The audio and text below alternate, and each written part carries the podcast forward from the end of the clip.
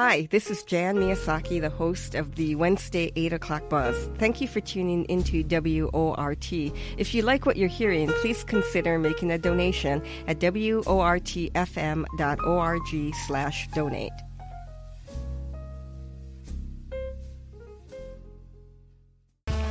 Just about 11 minutes after 8, and here with me in the studio is Emily Lau, staff attorney at the University of Wisconsin's State Democracy Research Initiative. And they have a new resource. It is 50constitutions.org. So the um, so, so it's the the U.S. Constitution has been amended about 16 times since 1791. But last year, in 2022, U.S. constitutions were uh, state constitutions. Pardon me, were collectively amended nearly 70 uh, times, and we don't pay as much attention um, um, to this. Uh, and you know pay little attention to the role state constitutions play in shaping government, promoting democracy, and granting rights. But they are far um, easier to amend than state uh, U.S. constitutions, and they often ref- U- the U.S. Constitution. Emily, I am like in. Um, holiday mode here, um, and often reflect the, the, the state constitutions um, often reflect the changing will and interests of the people in ways that the U.S. Constitution does not. Um, Emily, thank you for joining me. Thank you for having me. Um, so Emily, this is you know I, I think actually why I'm you know stumbling a bit is this is such a wonky topic, um, and I've had a uh, oh my god moment about this as I was preparing for this. I'm glad I, I found this. I actually found this at the Brennan Center for Justice website and connected up with the um, the UW State Democracy Research Initiative. Um, because and, what drew my attention was just that the states are the battleground. That's where things are happening, and and I've often thought when I've seen amendments on my ballot thinking, oh my God, this is really serious every time we do one of these. So, um, you know, it is a really important topic. So maybe we can start with how accessible um, has it been to um, you know track state constitutions activities, their histories, their amendments? Has that been easy? Do are all states equally as accessible? So I think that's one of the big difficulties with studying state constitutions is that they're not equally accessible. Um, so you can definitely find the text of all 50 yes. state constitutions if you type in a Google search, but to the extent to which you can really manipulate that text by doing a search it, or being able to find information about when and how the Constitution was amended, that really differs from state to state. So you'll see that some states have their constitutions up as non searchable PDFs. Um, and then in some cases, you'll have a really nicely laid out Constitution. And so that's one of the huge issues with studying state constitutions. And one of our goals with 50 constitutions is making state constitutions, their amendments, and their histories more accessible. And one of the ways that we're doing that is um, with our Tracking Constitutional Change project, which is currently live for Wisconsin and that we're expanding to other states in the coming years. And it basically allows users to see every amendment to a constitution, compare different versions of constitutional provisions using a track changes feature, learn more about the historical context of major moments in a state's constitutional history, and access additional constitutional research resources. So, what we're really hoping to do is to lay out the history of states' constitutions, which in some states means multiple constitutions, or in the case of Wisconsin, means just the original one from 1848. And at 50 constitutions and um, that that um, list of things that can be um, searched, can we see the results of the vote? Can we can we can we uh, can we see the breakdown of the votes? Yeah, so that's something that we're currently working on adding for all 50 states for Wisconsin, you can definitely look at every amendment. You can see how many people voted, the votes for and against the amendment. You can see the date of the election, the date that uh, the amendment became effective. And I think one of the really cool features is that you can choose any date between the time that the Constitution was ratified to today and see exactly what the Constitution looked like on that date. So we have um, we have a growing um, body of information we can find out about the Wisconsin Constitution, its history, its amendments. Why is it important to compare with other states? Can you talk about that feature? Yeah, so being able to compare across the states really highlights some of the ways in which uh, the creation of state constitutions is different from the creation of the United States Constitution. So, with state constitutions, there's a really rich history of provisions being borrowed from other states as states have created new constitutions or have learned from other state constitutional conventions when they are first entering the union. And so, for example, uh, take the free elections clause. There are 27, 27 states constitutions that contain a provision that states that elections shall be free, free and equal, or free and open. And the first state to adopt that was Pennsylvania, and a lot of states borrowed from Pennsylvania. And when you think about um, what did the founders intend when they added this provision to a state constitution? Part of that is looking at what they were looking at. And so it's important to know when a state has borrowed a provision from another state, or, for example, if North Carolina um, also has a free elections clause, but there's indications that they took theirs directly from the English Bill of Rights. And so they're not really adopting that Pennsylvania history. And so that's one of the ways in which it's important to be able to search across the states and see that there are provisions that are shared between these state constitutions.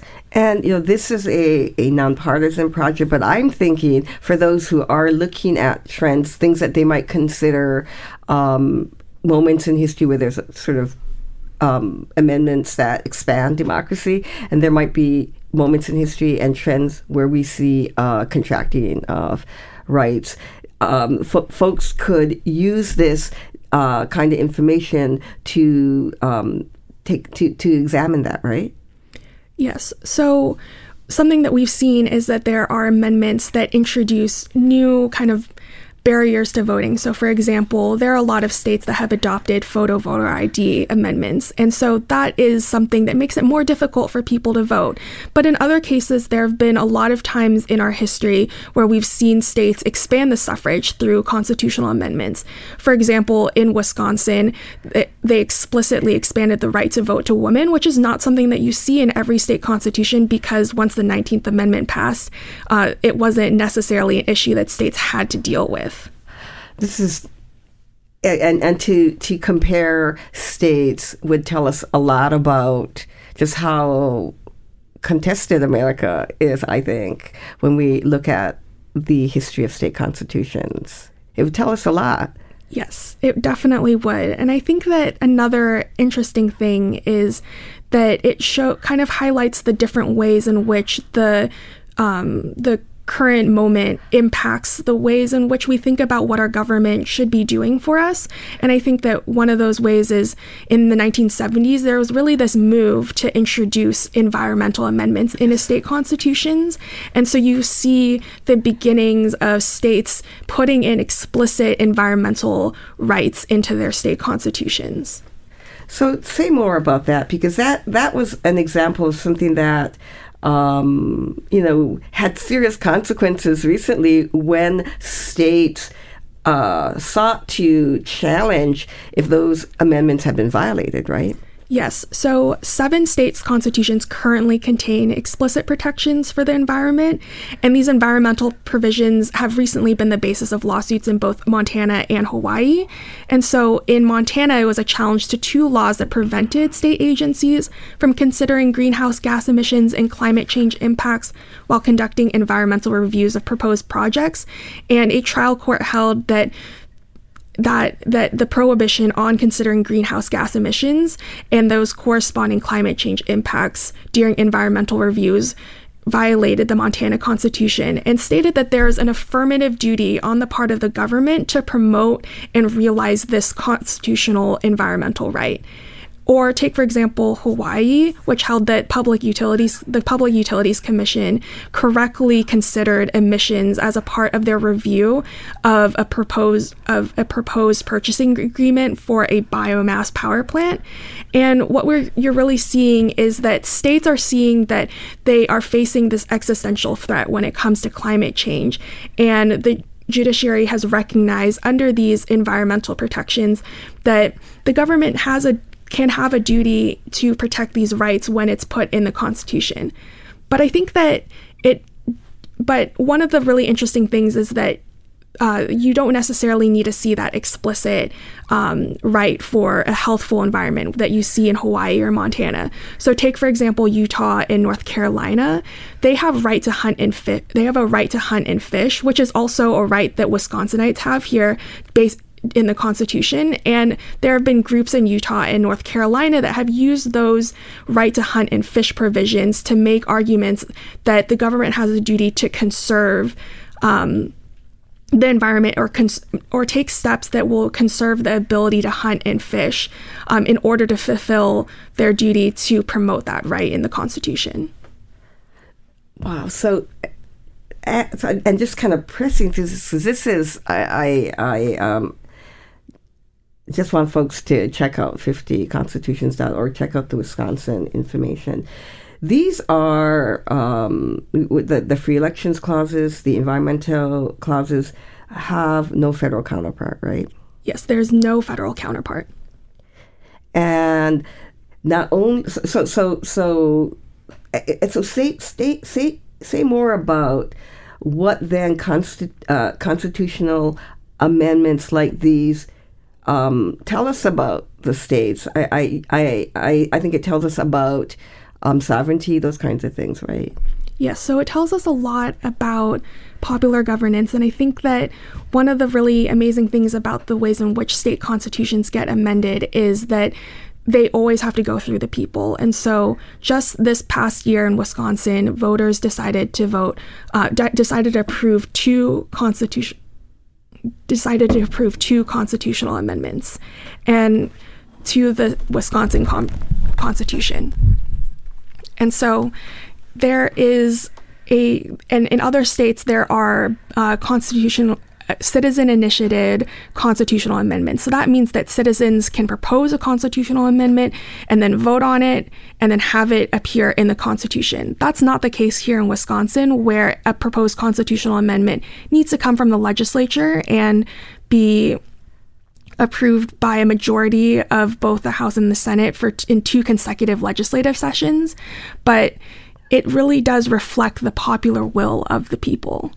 Now, each amendment is new and um, is creating a new constitutional moment, but they also are used to help interpret existing provisions, right, of the Constitution. Is that how how you would describe it? So I think that there, I think some people might be listeners might be aware that there is some debate about how we interpret uh, constitutional provisions uh, in the U.S. Constitution, and that same argument is kind of and that same discussion is taking place at the state level. And so, it is the case that if you are interested in what in the people who adopted that amendment or that provision were thinking when they adopted it. It's so important to be able to know what the public conversation was when those amendments yes. were being considered. And so that's one way that you can interpret the Constitution and its provisions. And and that is um, recorded, though, right? The the um, it's on the record, correct? So there are some ways where you can think about uh, looking at what people are thinking. And so one of those resources is voter information guides. What were people saying in newspapers? What were politicians saying? But I think one of the things that we're working on with tracking constitutional change is making those resources more available. And so and so I think that, especially for these really major moments in a state's constitutional history, it can be difficult for you to track down exactly what the conversation was um, and looking through the archives for that information. And so it's not always easily, that record is not always easily accessible. And so part of what we're trying to do is make this information um, easier to access.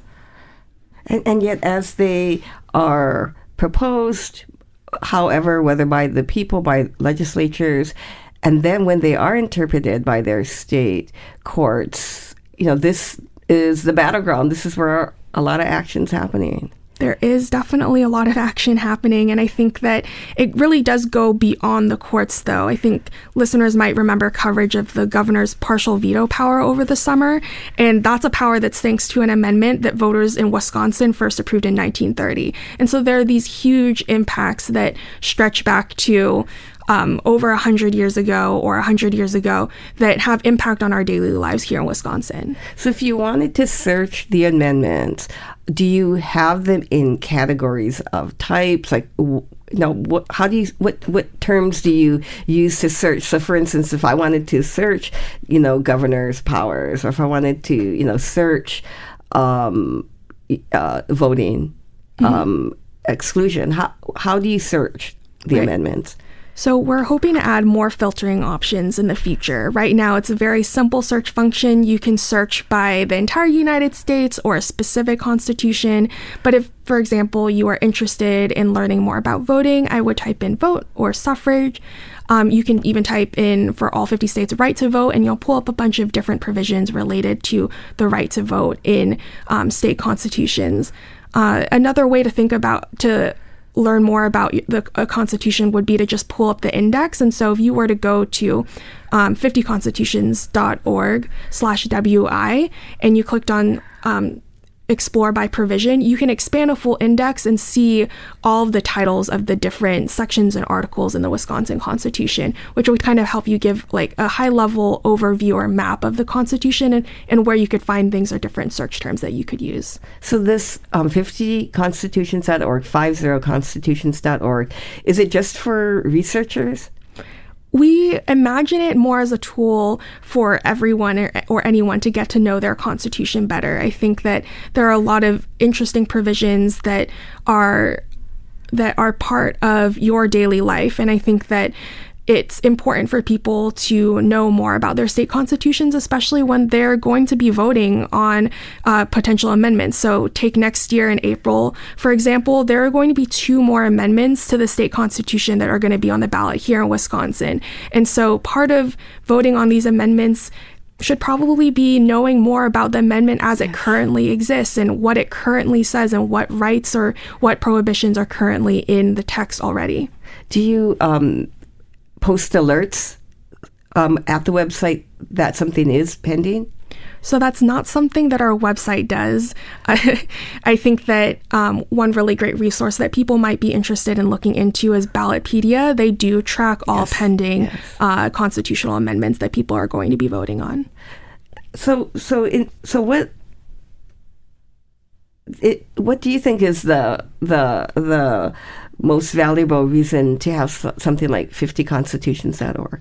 Right. So I think that the most valuable reason why people should be paying attention to to constitutions is that these are documents that are changing all the time and have huge impacts on how government is conducted or how you are able to participate in government. And so there are just all of these provisions that are worth knowing about. So, for example, the, the, Constitution is the reason why we vote on judges here in Wisconsin when they're appointed at the federal level and other states appoint them. And it's the reason why municipalities can only take on a certain amount of debt in order to fund public projects. Um, and so I think that it's just really important for people to be able to access that information about their government, to know that this is a document that governs their daily lives and be able to access that information so that they can be more aware, but also be empowered to yes. become involved in this constitutional process that we are taking part of um, every single year. Emily Lau is a staff attorney at the University of Wisconsin State Democracy Research Initiative, and we're talking about a new resource, 50constitutions.org. Emily, it's so great to talk with you this morning. It's been really interesting. I know we have listeners who follow these things closely, but I think this is should be a mainstream thing. I think we should all be following this really closely regularly, often, all the mm-hmm. time, as frequently as possible. Thank you. Thank you, Emily Lau, for joining me this morning. Thank you for having me. It's